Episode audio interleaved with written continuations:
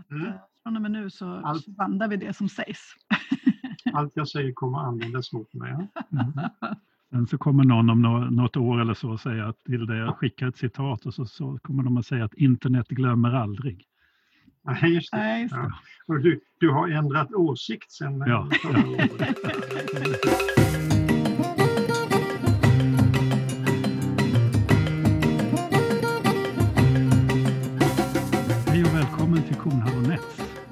en skolpodd som jag och Ingela gör i samarbete med tankesmedjan Arena Idé. Hej Ingela! Hej Per! Tillbaka efter sommarledigheten. Ja, i full ja, fart. Härligt, ja det mm. brukar ju bli det ganska fort. Mm. Du, I dagens program har vi med oss någon som, som jag tänkte på när jag skulle, hur jag ska introducera honom. Eh, en dold kändis eller en känd doldis eller någonting. Eh, vi har alltså med oss en utredare, en väldigt erfaren statstjänsteman, ämbetsman från svenska, som har jobbat väldigt mycket med olika saker i svenska staten, som heter Per Molander. När jag förberedde mig för det här, jag vet ju vad man har, gör, vad man har gjort och så vidare, men jag råkade också hitta ett CV till dig Per ute på nätet. Hej Per förresten. Mm, hej.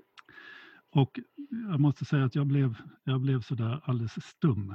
Eh, vad har du inte gjort, om man säger så? Alltså med matematik och fysik och ekonomi och, och eh, hela statens budgetarbete och sånt. Det, det, kan inte finnas så många med en sån, gediget CV med en sån bredd som du har. Det behöver du inte svara på.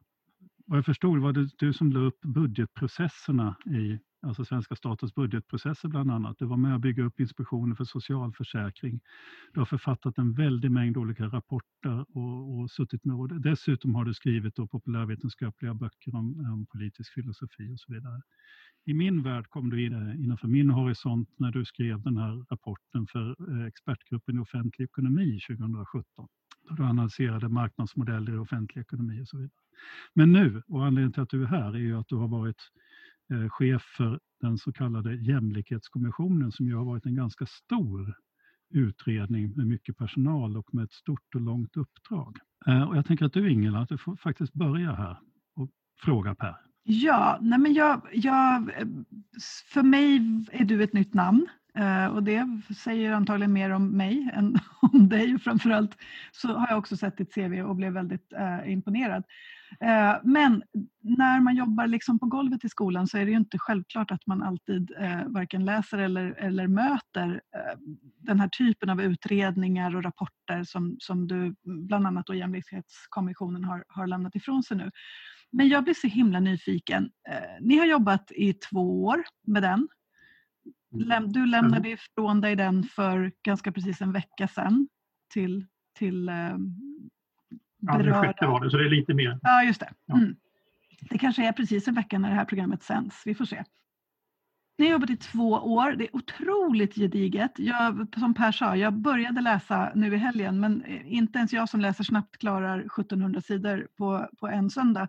Eh, men jag fastnade verkligen för det var otroligt mycket, alltså det, det finns ju en bredd som är superspännande eftersom rapporten liksom berör alla områden i samhället. Men alltså hur känns det? En klassisk sportfråga. Att lämna ifrån sig två års så eh, komplext arbete? Ja, det känns ganska skönt. Eh, ungefär som att gått i mål eh, efter Vasaloppet eller maraton. Eller så. Det har inte varit särskilt många lediga dagar de senaste två åren.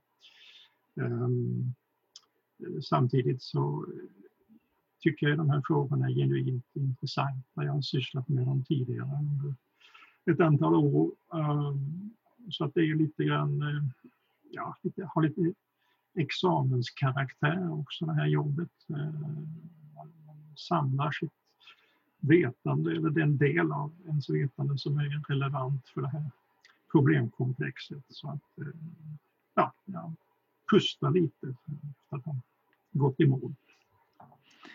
Och följdfrågan blir ju naturligtvis, känner du dig trygg med att alltså våra folkvalda politiker har eh, både tid och intresse och förmåga att faktiskt ta till sig den här komplexiteten. För det, jag tänker att, att allt för ofta så pratar man i liksom stuprör när man, när man pratar politik. Det är antingen eh, bostadspolitik eller skolpolitik eller vad det nu handlar om, ekonomisk politik. Så. Och, och här får de liksom ett paket där allt hänger ihop, mer eller mindre. Tror du, eller ja, tror du att, att den här rapporten och utredningen kommer att få det genomslag som man kan tycka att två års heltidsarbete förtjänar? Ja, det är svårt att göra någon prognos för det, men, men eh, man kan konstatera att de första veckornas eh, reaktion är den förväntade. Alltså man tittar omedelbart på förslagsdelen, man, man hoppar över hela den här första halvan som handlar om, om forskning. Eh, ja, alla områden som vi har bedömt som relevanta. Och så tittar man på förslagslistor och är det några förslag som man tycker illa om så är det en dålig rapport och förslag som jag tycker bra om så kanske det blir ett annat eh, utlåtande. Men, men det, det hör liksom till politikens logik. Det, det finns alla dessa ledarskribenter och andra kommentatorer som, som måste ut och göra det de är betalda för att göra. Och en och annan politiker har väl också kommenterat, även om det har varit lite försiktigare på den fronten. Eh, alltså förhoppningen är ju att det här ska bli ett betänkande som används. Så att, att man faktiskt eh, läser det med, med den tid det tar och, och kan få lite hjälp att ifrågasätta sina invanda föreställningar. Um, någon kallar det här för läroboksbetonat och, och sådär. Och ja, visst, det, det är alltså halva betänkandet är läroboksbetonat. För det handlar om att syntetisera och nyttiggöra forskning som är relevant för de policyfrågor som, som ska diskuteras.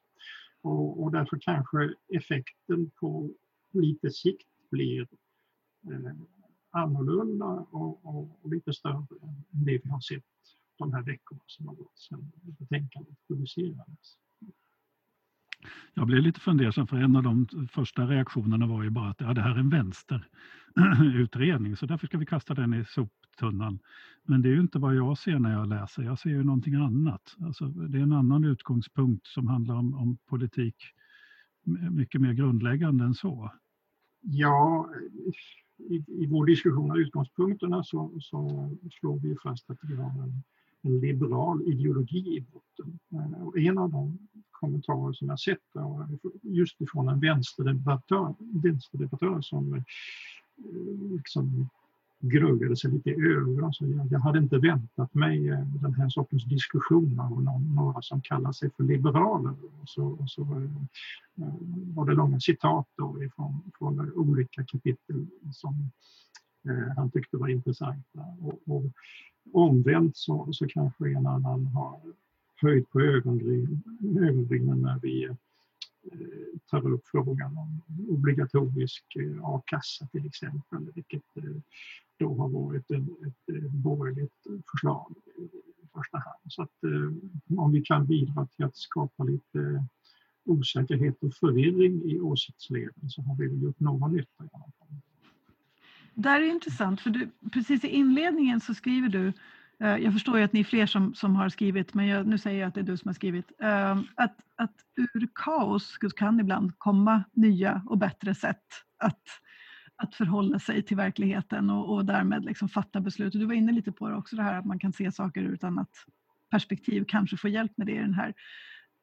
Alltså, vad, vad tänker du själv? Fin, finns det riktigt radikala förslag i den här utredningen som, ur, ur ditt perspektiv? Ja, alltså det mesta i förslagsväg som finns med har nog varit uppe på bordet tidigare. Så att, att eh, ord och bidrag är väl i huvudsak att, att eh, syntetisera och försöka skapa en konsistent bild av, av samhällsutveckling och i det här perspektivet eh, jämlikhet, jäm, ojämlikhetens ursprung och ojämlikhetens konsekvenser. Ehm, så att, att det är nog inte särskilt många förslag som, som tidigare inte har, har setts. Sen, sen, eh, eh, det finns väl några nyheter. Eh, jag tror inte att vi har diskuterat till exempel absolut preskriptioner och fordringar som finns i konsumentkapitlet i det här landet tidigare.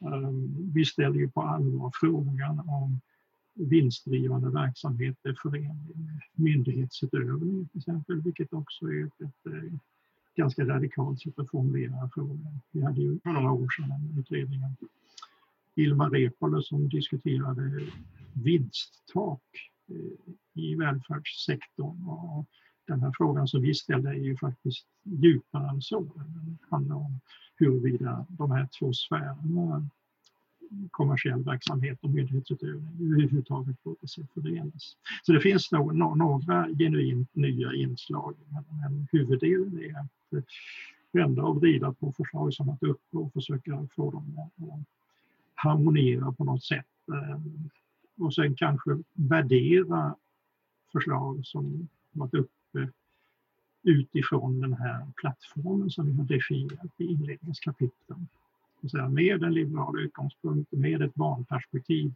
vad blir konsekvenserna för några av de förslag som, som eh, har varit uppe till diskussion tidigare.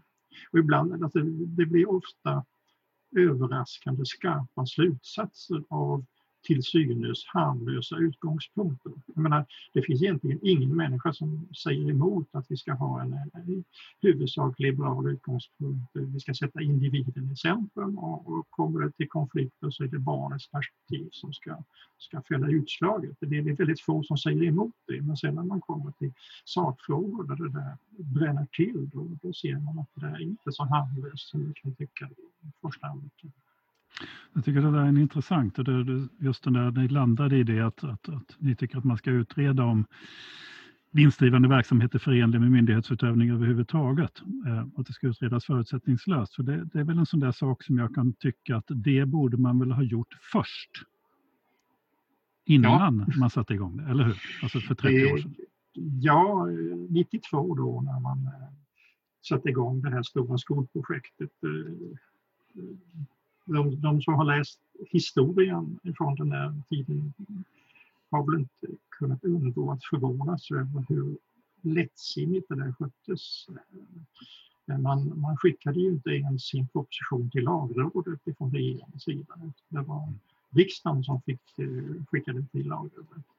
Lagrådet på sin sida skrev ett ganska kortfattat eh, uttalande som ställde den, i det här fallet, ganska perifera frågan om, om förslaget var förenligt med idén om kommunal självstyrelse. Eh, men som vi nu har beskrivit här så finns det ju en uppsjö av mycket djupa juridiska komplikationer med att eh, förena de här båda sfärerna, kommersiell verksamhet och myndighetsutövning. Eh, och om lagrådet då 1992 har gjort sitt jobb så borde väl några av de här frågorna ha lyfts. Ja. Mm. Kommer det sig att det inte blev så då tror du? Alltså, nu vet, ja, nu tidsandan. Ja. tidsandan eh, och jag misstänker att man i Carl Bildts regering eh, såg framför sig att man hade en rätt kort period om man nu ville genomföra förändringar. Det var ju åtskilliga stora förändringar som sattes igång under de där tre åren som Carl Bildt var statsminister. Så att det var väl brådskan, alltså ett känt behov av att eh, mm. åstadkomma resultat på begränsad tid. För det är, ju, det är ju det som vi nu ser. Jag menar, jag tror inte att det är någon i skolvärlden som inte alltså, hoppar till och som, som bara tycker det är för att använda ett, ett uttryck som jag gillar, ohemult, den här situationen nu då att skolresultat blir hemliga. För det är ju en konsekvens av hela det här som då inte har blivit utrett. Och nu till slut så, så faller konsekvensen ut. Mm. Um, och, och, det blir på något vis i linje med de resonemang ni för, någon sorts eh, attack mot grundbulten i samhället, mot det öppna samhället, mot, mot skolan som en demokratisk institution och så vidare med mera och forskningens möjligheter att, att jobba med skolresultat etc. etc. Allt det hamnar istället som en företagshemlighetssak.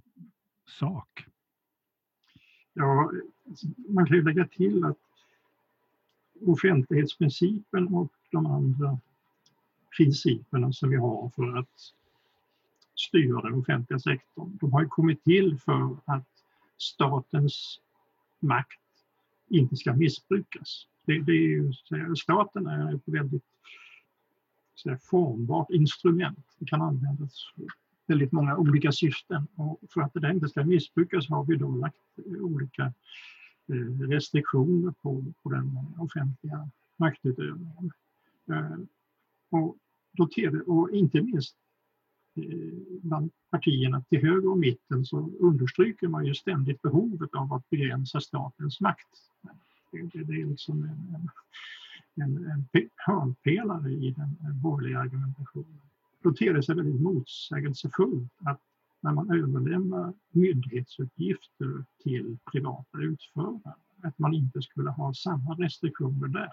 Alltså samma typ av missbruk kan ju ske när man överlämnar den här uppgiften som när, när myndighetsutövningen sker i den ursprungliga offentliga regin. Så att här finns ett väldigt allvarligt eh, konsistensfel så att säga, i, i den borgerliga argumentationen. Jag förstår inte riktigt hur man kan eh, hålla fast vid den.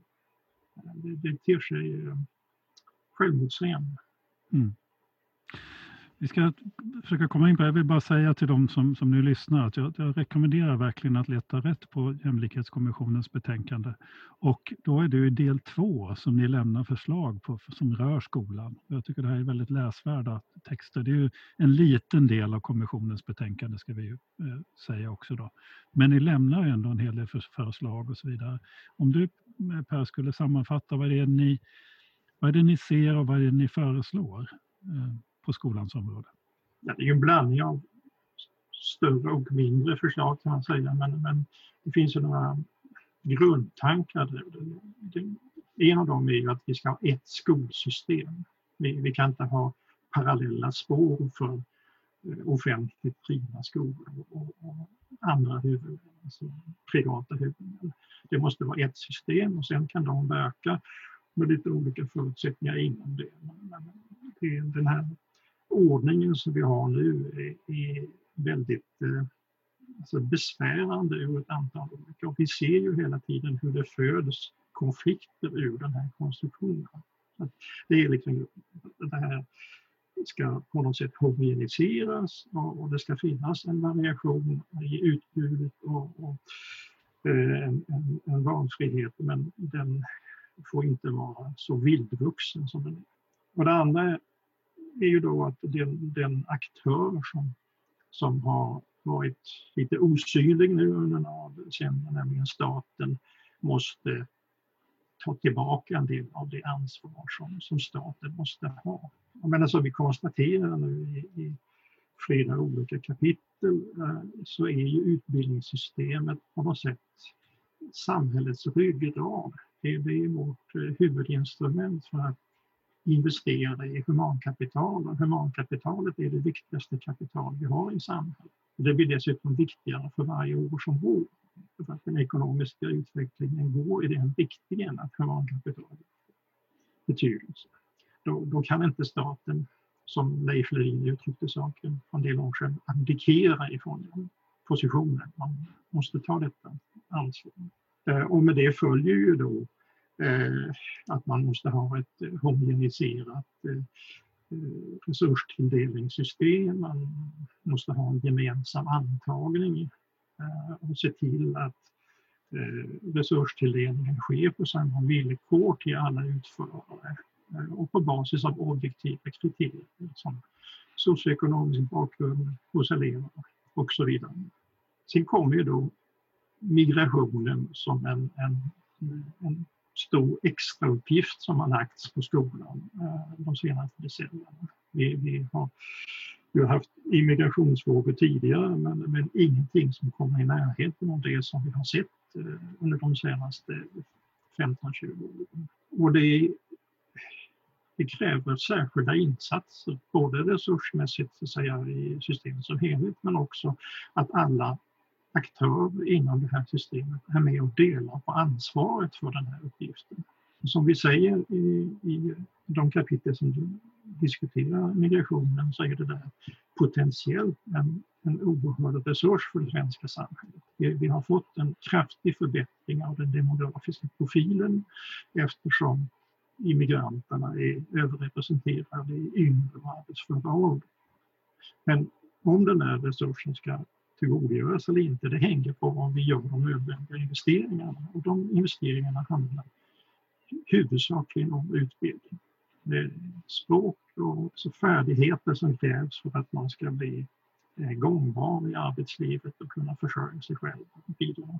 Så att det, det är väl de stora dragen, att, att vi, behöver, vi behöver homogenisera systemet, skapa en tydlig roll för det offentliga och se till att eh, integrationsuppdraget tas på allvar utav alla som ska vara med i det här systemet. Eh, man kan inte dra sig undan.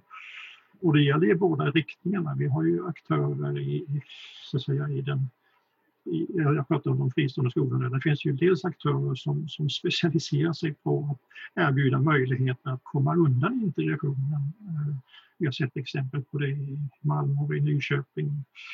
Eh, men också på migrantsidan, islamska skolor där man erbjuder möjlighet att undandra sig integrationen ifrån det hållet. Och, och bägge de här två tendenserna är eh, destruktiva ur ett integrationsperspektiv och på sikt väldigt riskabla politiskt.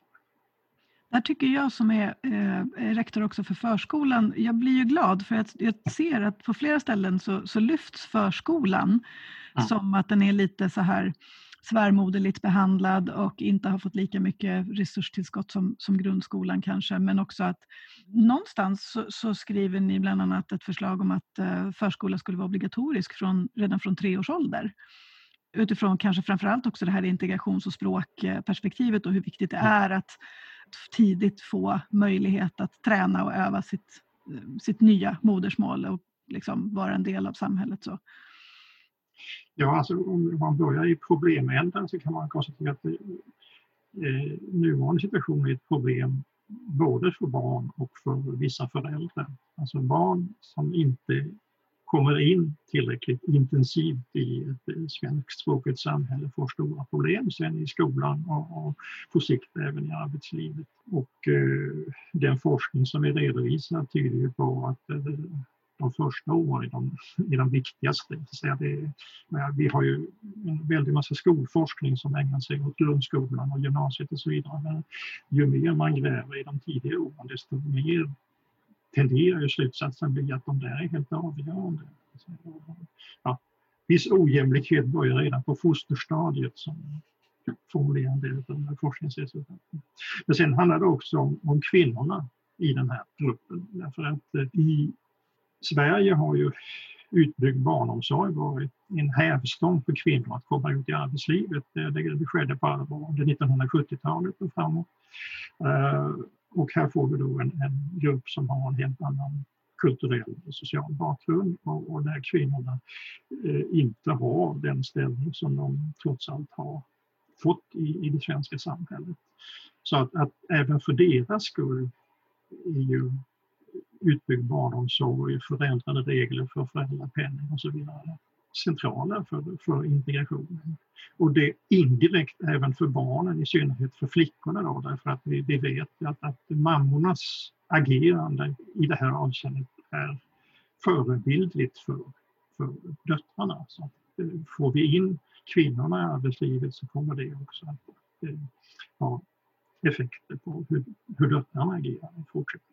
Mm. Det är en aspekt på det här som, som har stört mig väldigt mycket. Det är ju att vi, vi tog emot väldigt många fler eh, under Syrienkrisen än, per capita än något annat land i Europa. Det handlar ju om åtta gånger mer än, än Tyskland eller någonting. Jag kommer inte ihåg om det är Tyskland eller faktiskt Ungern som låg tvåa på per capita-listan. Men, men vi, vi vann ju den tävlingen stort.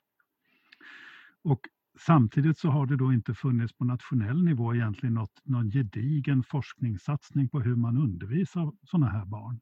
Det finns ett litet nationellt centrum för svenska som andraspråk med några tjänster.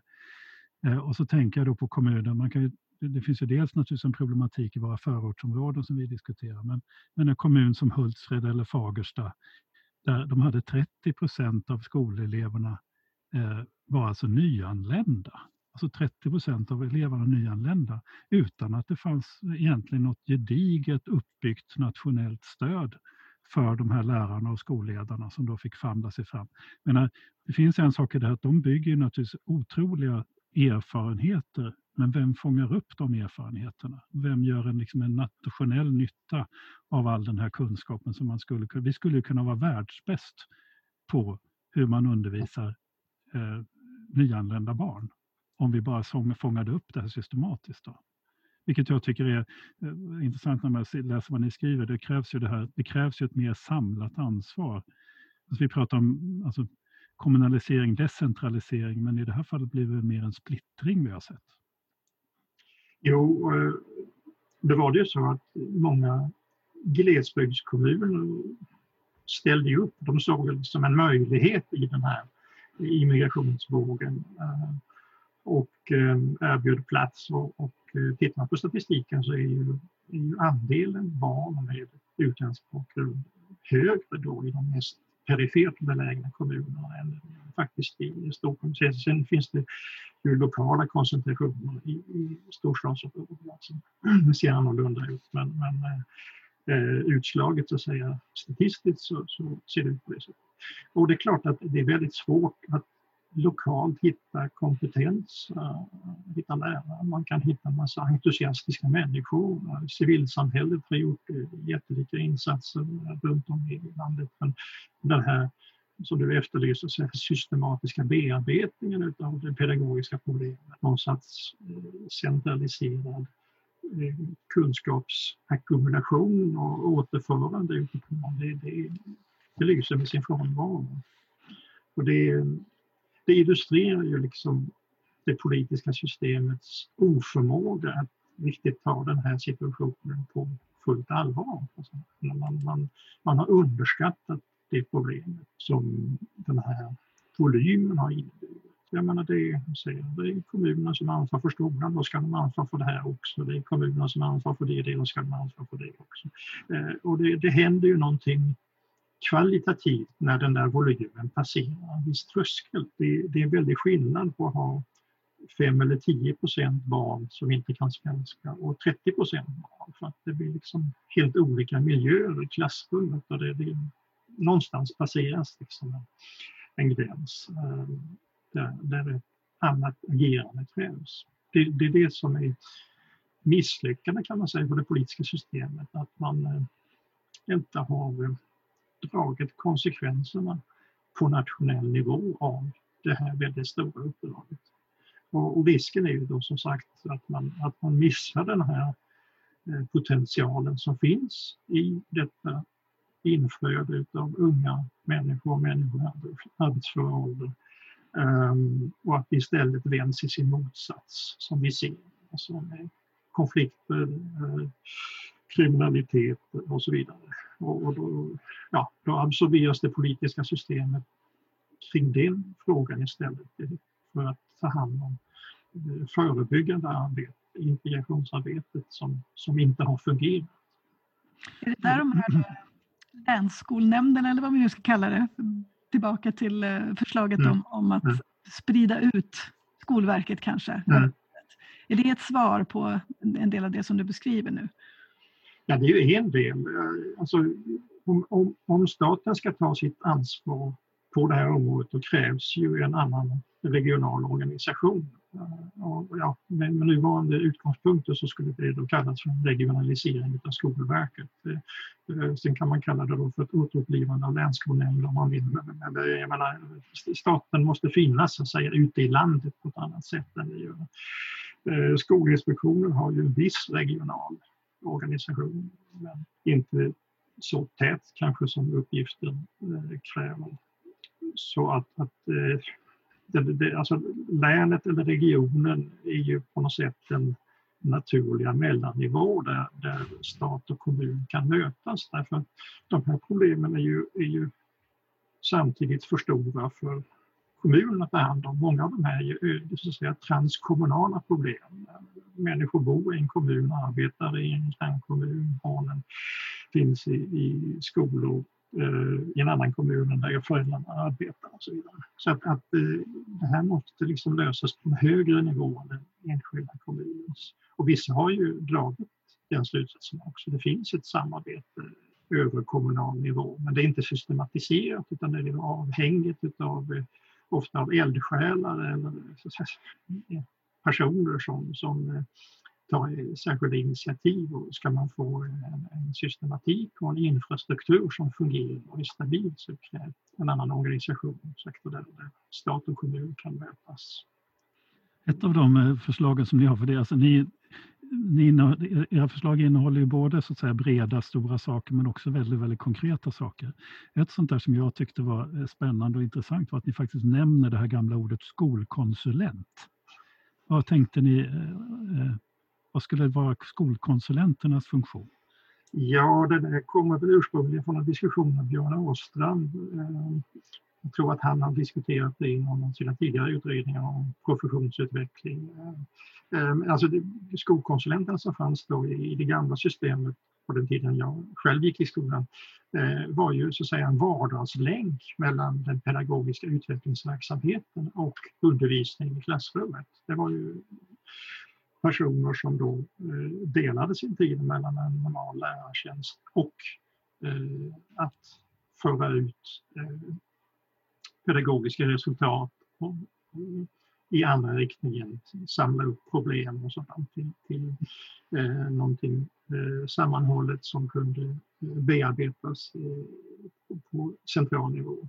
Så att eh, den typen av kunskapsförmedling i båda riktningarna tror jag är en pusselbit i att få skolsystemet att fungera bättre.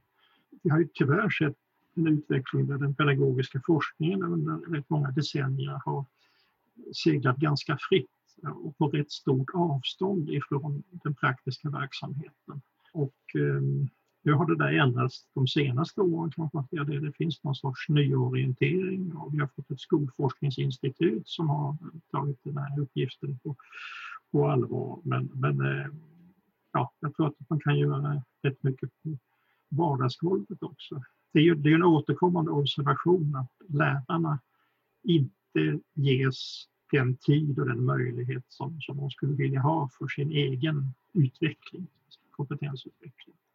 Nej, alltså det, det, är ju ganska väl belagt att när länsskolnämnderna lades ner och därmed, då försvann också väldigt mycket av lärares fortbildning under väldigt lång tid i Sverige.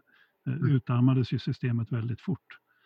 Eh, sen har det väl blivit en liten bättring de senare åren i och med, eh, om man tittar på de här talisundersökningarna så ser det ju lite bättre ut nu. Eller ganska mycket, det finns förändringar mm. i alla fall mm. som pågår då. En annan sak som ni föreslår som är ganska konkreta som jag tycker är spännande för att det är sånt som jag har, skrivit om tidigare själv. Och det handlar ju om OECDs rapport 2015 eh, som ju säger det som ni också skriver, att ni tycker att ansvaret för lärarutbildning skulle koncentreras till färre lärosäten. Som, som jag tycker är ett intressant förslag, för de tycker att det blir för uppsplittrat, att det behövs en, en, en liksom mera tyngd och mera kraft i det här utbildningssystemet för lärare. Hur, hur har ni resonerat när ni har landat i den rekommendationen? Ja, det, det, det, är viktigt att understryka ett ord i det där citatet, nämligen ansvar. Alltså att ansvaret bör koncentreras. Däremot så tror vi inte att, att själva utbildningen som sådan ska koncentreras utan det, det är viktigt att kunna fånga upp Ehm, eh, unga människors intresse för att bli lärare oavsett var de råkar växa upp. Så att, att eh, eh, decentraliserad utbildning eh, ser vi positivt på. Där tycker vi till och med att, att staten borde ha en, en tydligare strategi för det generellt, inte bara när det gäller lärarutbildning utan generellt. Men ansvaret borde koncentreras och, och eh, ges den här inriktningen som vi redan har berört. Alltså så att säga, forskning i, i, i gränsytan mellan praxis och, och, och pedagogisk eh, teori. Det har ju gjorts utvärdering av den pedagogiska forskningen eh, vid olika tillfällen. Några av dem har några år på nacken nu, de som citeras eh, oftast. Jag fångade upp här under utredningstiden att Vetenskapsrådet Eh, hade planer på att eh, genomföra en sån här standardutvärdering av eh, pedagogikområdet som de gör. De, de löper ju igenom olika discipliner systematiskt och återkommande försöker de utvärdera forskningen som äger rum inom respektive område. Och man satte igång en sådan för några år sedan och begärde in ämnesbeskrivningar från de ja, vad är det, 25 ungefär Eh, ställen där vi har forskning och lärarutbildning. Och det som kom in var så splittrat och omöjligt att organisera att man fick avbryta utvärderingen. Alltså det, det säger ju något om, om situationen inom disciplinen när det inte ens går att göra en utvärdering utav, utav forskningen. Så att, att någon sorts homogenisering krävs. Och sen är det naturligtvis viktigt att den sker med rätt förtecken och, och så. Men, men det, där tror jag att den, den allmänna rörelseriktningen nu är, är, är den rätta. Skolforskningsinstitutet är liksom ett, ett tecken i tiden på att, att man har sett behovet av, av en sån här eh, delvis omorientering. Jag vet ju en del om hur det går till ute på, på landets universitet när man bygger lärarutbildningskurser. Det handlar ju mer om att bara fördela ut eh, liksom kurser och lektionstimmar på olika institutioner. Det som OECD efterfrågar var ju ett samlat grepp där ett nationellt institut lägger mm. upp vissa grund... Vad är det det här handlar om? Vad handlar yrket om? Att bygga professionsutbildning på ett annat sätt än att, än att det bara blir en, säga, en fruktsallad av det som råkar finnas på högskolan. Mm. Och det är ju de länder som, som klarar sig bäst i de internationella utvärderingarna, de har ju den konstruktionen så att säga, i sina system med, med en forskning som är nära praxisanknuten. Jag har, jag liksom, det ringer kvar där bak huvudet på mig, det här där vi, någonstans där vi började. Du, du sa någonting om det här med ett skolsystem. Jag har ju jag kommer inte ihåg om jag gjort det här på podden eller om det är när jag bloggat och sånt. Jag har ju flera gånger nämnt Fritjuv Bergs gamla skrift från 1880. Den liberale skolpolitikern som ju skriver att ett, ett enat skolsystem är nödvändigt för annars så samlas inte befolkningen kring det. Det var hans argument för att parallellskolesystemet, det dåvarande, skulle eh, skrotas och, bygga, och ersättas med ett enhetligt skolsystem. Nu skriver ju då, du har ju nämnt honom flera gånger nu, Björn Åstrand, eller en gång i alla fall, Björn Åstrand. Han, han har ju skrivit om det i en vetenskaplig text. Han menar ju att parallellskolesystemet är tillbaka i Sverige i, i med segregationskrafterna som är i, full, eh, i så full kraft. Så jag tolkar ju er utredning som lite grann tillbaka till ritbordet. Det är det som byggde skolan en gång i tiden, de här liberala tankarna om en skola att samlas kring. Ja, Eh, vi skriver ju andra kapitel om, om eh, social rörlighet, inkomströrlighet och sådana frågor. Där, där kommer utbildningssystemet in igen. Eh, det finns bland annat diagram hämtat från en OECD-rapport av Federico Chingan som visar väldigt tydligt utbildningssystemets centrala roll i samhällsutvecklingen och, och då i synnerhet vad gäller jämlikheten. Eh, alltså det visar eh, hur stor sannolikheten är att barn går till högre utbildning beroende på vilken utbildning föräldrarna har. Eh, och så delar man in föräldrarna i tre kategorier, de som har högre utbildning, de som har medelhög utbildning och de som bara har grundutbildning. Eh, och, och så har man då på den horisontella axeln ojämlikheten i samhället bättre Gini-koefficienten. Och då visar det sig väldigt tydligt att barn som har föräldrar med hög utbildning eller medelhög utbildning, de går själva till högre utbildning med samma sannolikhet oberoende av hur ojämlikt samhället är. Det är för den tredje kategorin som utbildningssystemet spelar roll. Så att ett gemensamt utbildningssystem med en hög lägstanivå är det absolut effektivaste instrumentet för att skapa någorlunda jämlika förutsättningar för barn oavsett vilka föräldrar de har råkat födas av. Och, och den, den, det målet är ju faktiskt alla, åtminstone i ord, överens om att alla barn i princip ska ha samma livschanser. Man, man ska inte vara beroende av vilka föräldrar man har har råkat få därför att man har inte valt dem och man har inte gjort sig förtjänt av dem. Utan man har de föräldrar man har.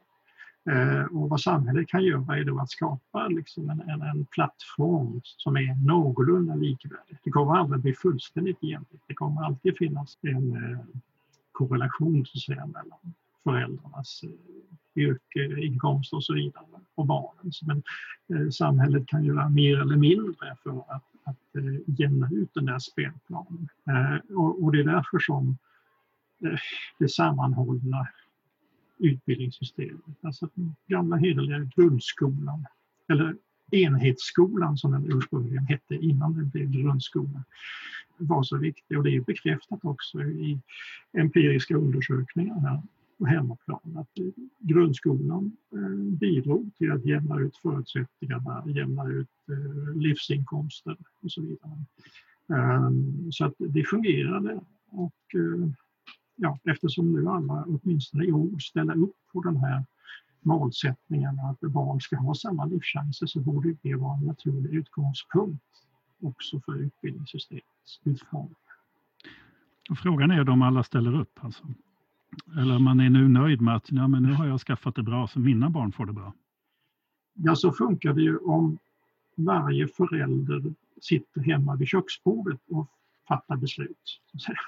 De, de, eh, atomiserade besluten som man, som man tvingar på människor genom skolvalet fungerar ju på det sättet att, att alla, alla politiska hänsyn, alla, alla sociala effekter de, de rensas bort och så, så fokuserar man enbart på sina egna val. Och i den, genom att man skapar den valsituationen så har man så att säga på förhand eliminerat den, hela den kollektiva dimensionen av utbildningssystemet. Så att det, det, det, det är förutsägbart att det kommer att gå i den riktningen. Eh, OECD har bekräftat det i massvis med rapporter och det är liksom ingen som bara var överraskad över att det går i den riktningen.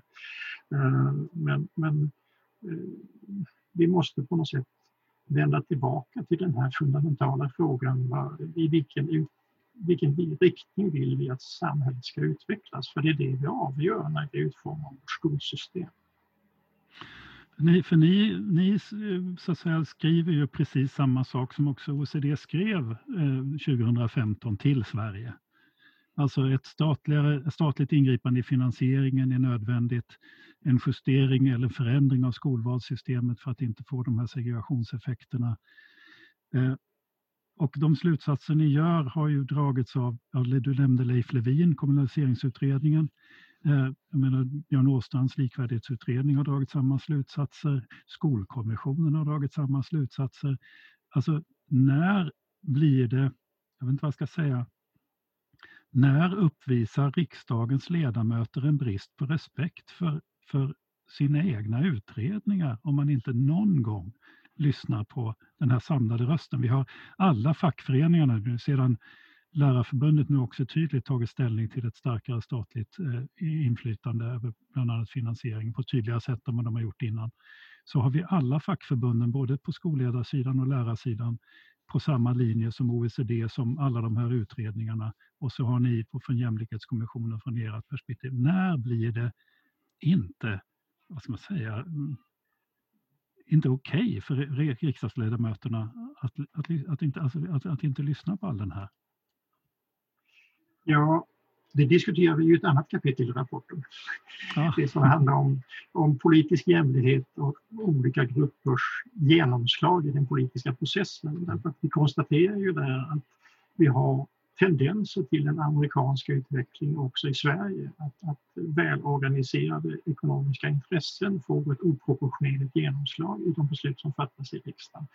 Uh, och det finns ett mycket illustrativt diagram som visar just attityden till den här frågan om vinster i välfärdssektorn där det är ett iögonfallande glapp mellan vad väljarna tycker och vad riksdagsledamöterna fattar beslut Och eh, ja, glappet finns på den borgerliga sidan. Alltså när det gäller Socialdemokraterna, Miljöpartiet och Vänsterpartiet så är det råder det god överensstämmelse mellan vad väljarna tycker och vad riksdagsledamöterna tycker. På den borgerliga sidan så är det, är det ett eh, mycket stort glapp.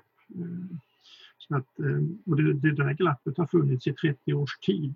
Eh, så att det, det är liksom ingenting som man kan vifta bort som en tillfällig eh, fluga utan det, det är som ett permanent problem. Nu har jag ju sagt i något tidigare sammanhang att det, det, det är inte första gången som riksdagen desavouerar väljarna.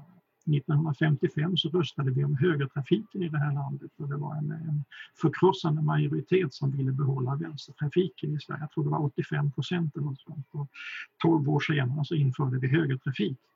Men eh, det är inte särskilt viktigt på vilken sida av vägen man kör. Det är en praktisk fråga. Har vi väl bestämt oss att köra på höger sida så blir det liksom naturligt efter en generation och, och nu är det lättare att köra ut i Europa än vad det var tidigare. Eh, så, men eh, frågan om hur vi organiserar välfärdssektorn, skolan och de andra till skillnad från höger och vänstertrafik en, en viktig fråga. Det, det, det, spelar väldigt stor roll för samhällsutvecklingen.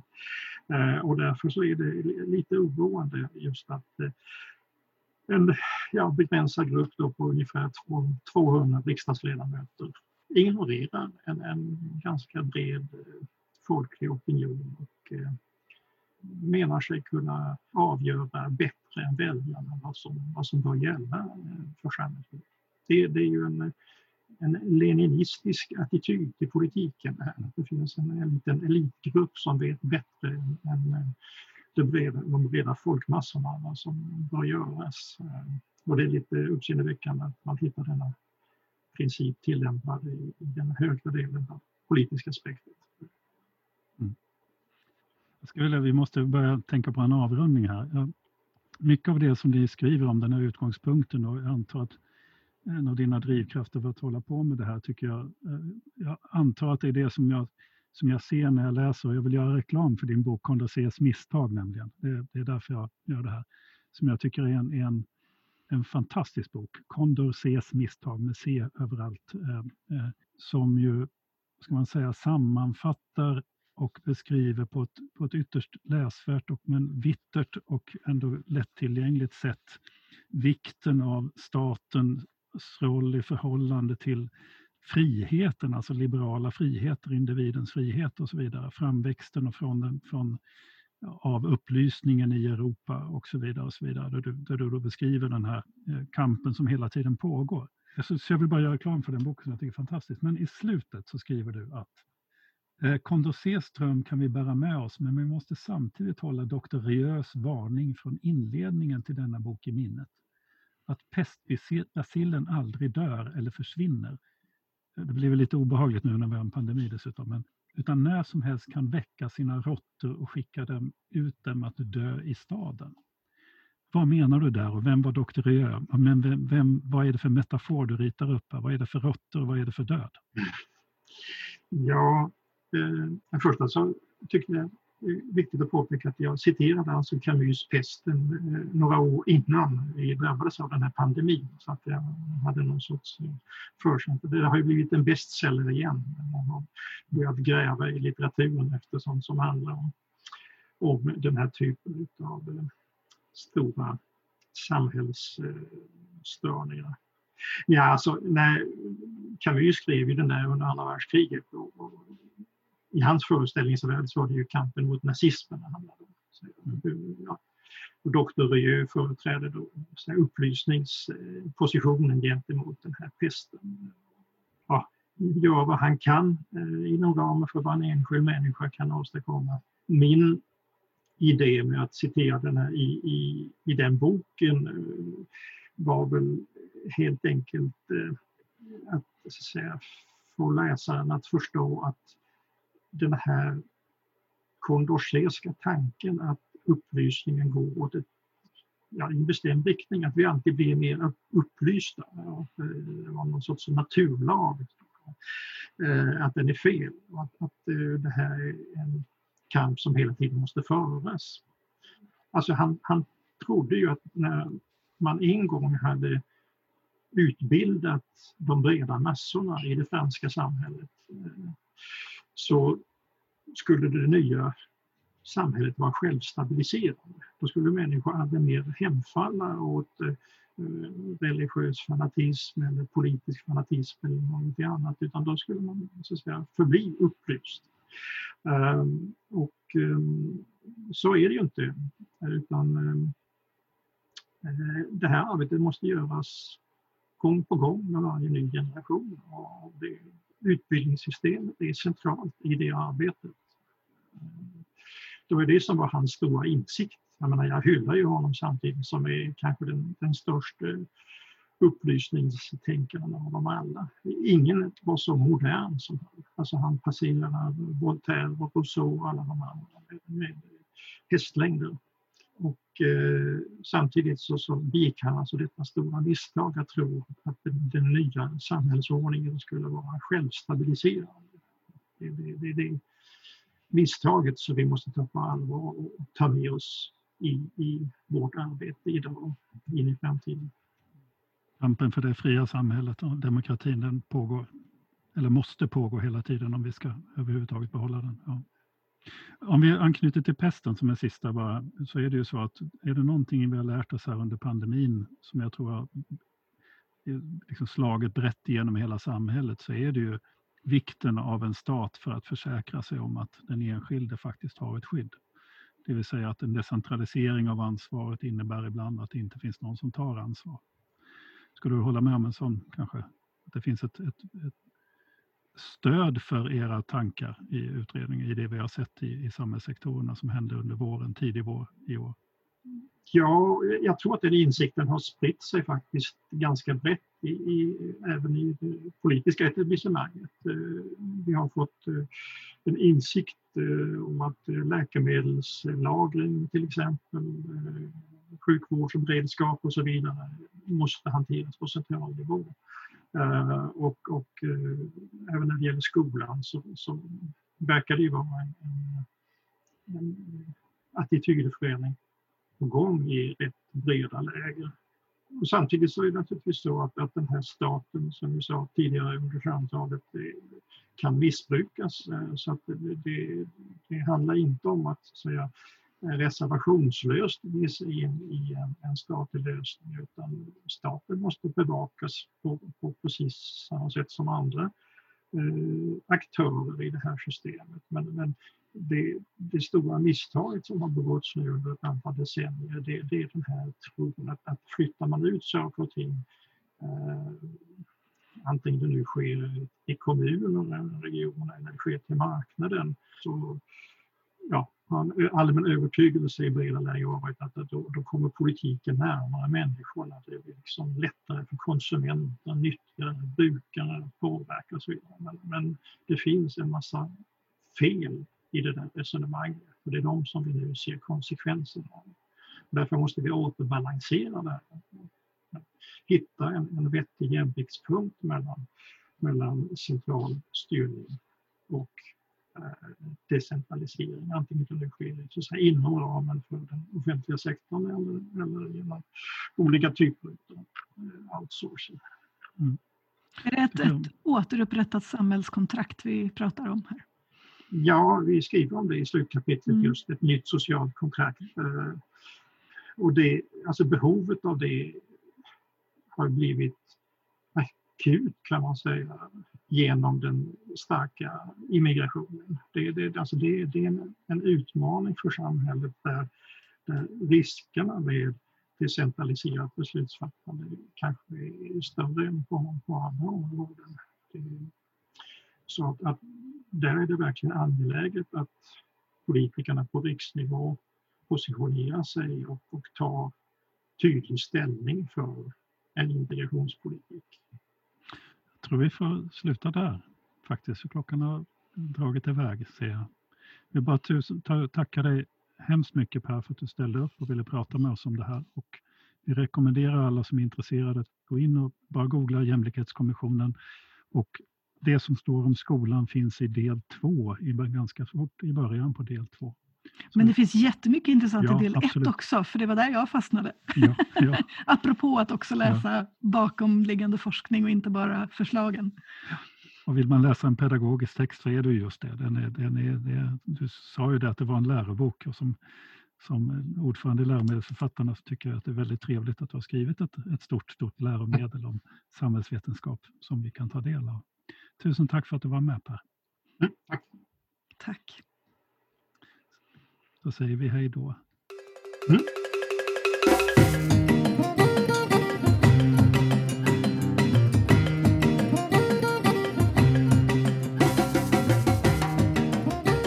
Ja, fick vi, fick vi eh, svar på de frågor som, fick du svar på de frågor eller tankar som du hade med dig in i samtalet? Ja, i någon mening. Jag ville mest höra, höra hans resonemang kan jag säga. Jag tycker att jag tycker att det är, en, det är en stor, stor text. Eh, men jag tycker att den cirkulerar kring ganska, som han säger, det ganska enkla utgångspunkter. Som när de tar det enkla filtret om individens frihet och, och barnets bästa. Han, han uttryckte det så fint. Så tar man den linsen och så sätter man den och så går man verkligen anstränger sig för att göra det. Så helt plötsligt så löser saker upp sig och ser ut på ett annorlunda sätt än vad mm. vi kanske är vana vid. Mm. Eh, men det här jätterena resonemanget bara kring huruvida vinster kan förenas med myndighetsutövning. Och varje lärare i alla skolor, också de som du anställer i aktiebolag, gör, utför myndighetsutövning. Mm. Och det har vi inte riktigt tagit med i, i det här paketet. Alltså vi har inte säkerställt att lärarna är fria tjänstemän. Eh, utan det, det, är helt, det är helt enkelt outredda mm. eh, världar vi rör oss i. Mm. Med, graver, med, med, med, saker som kan få ganska graverande effekter för, för centrala värden som vi har i samhället. Mm. Mm. mm. Ja, det jag tycker jag är fascinerande och spännande. Mm. Jag, menar, jag, jag blir så... Jag vet att jag i andra sammanhang och när jag har bloggat och sådär har, har pratat om just den här frustrationen över ett stuprörstänk som jag tycker har genomsyrat, liksom, eller genomsyrar alla delar av, av samhället på något vis. Så. Eh, både på kommunal nivå och på, på riksnivå. Och, så där. Och, och det, är så, det är så häftigt att en, ett, ett uppdrag som ju faktiskt kommer från, från Finansdepartementet från början eh, utmynnar i någon sorts eh, sådär, total genomlysning av liksom alla sektorer som är viktiga i ett samhälle. Eh, och, och ändå då som du säger lite grann landar i ganska ibland till synes väldigt enkla förslag på lösningar. Mm. Men som antagligen skulle få, få ganska stora konsekvenser. Så. Jag kom väl ut som någon sorts fan här av Per Molander. Men, men, Lite. Ja, men, men det gör jag med glädje därför att han det tillhör en av de här eh, svenska författarna och, och, och sådana här tänkare som, som verkligen hjälper mig tänka.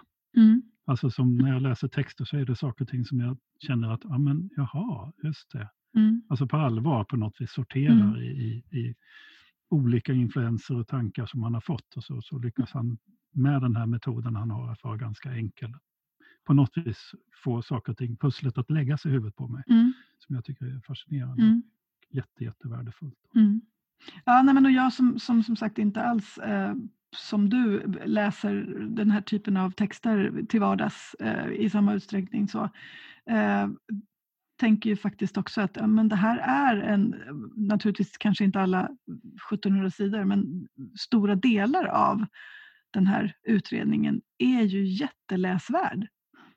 Alltså beroende på vilket intresse och perspektiv mm. man har och vilken, vilken liksom sfär man själv kanske verkar i. Men jag tycker verkligen att man kan rekommendera Mm. Ehm, det kanske, är tips, ja, det kanske också är ett tips till, till eh, de eventuella, om vi har någon som lyssnar som är samhällskunskapslärare.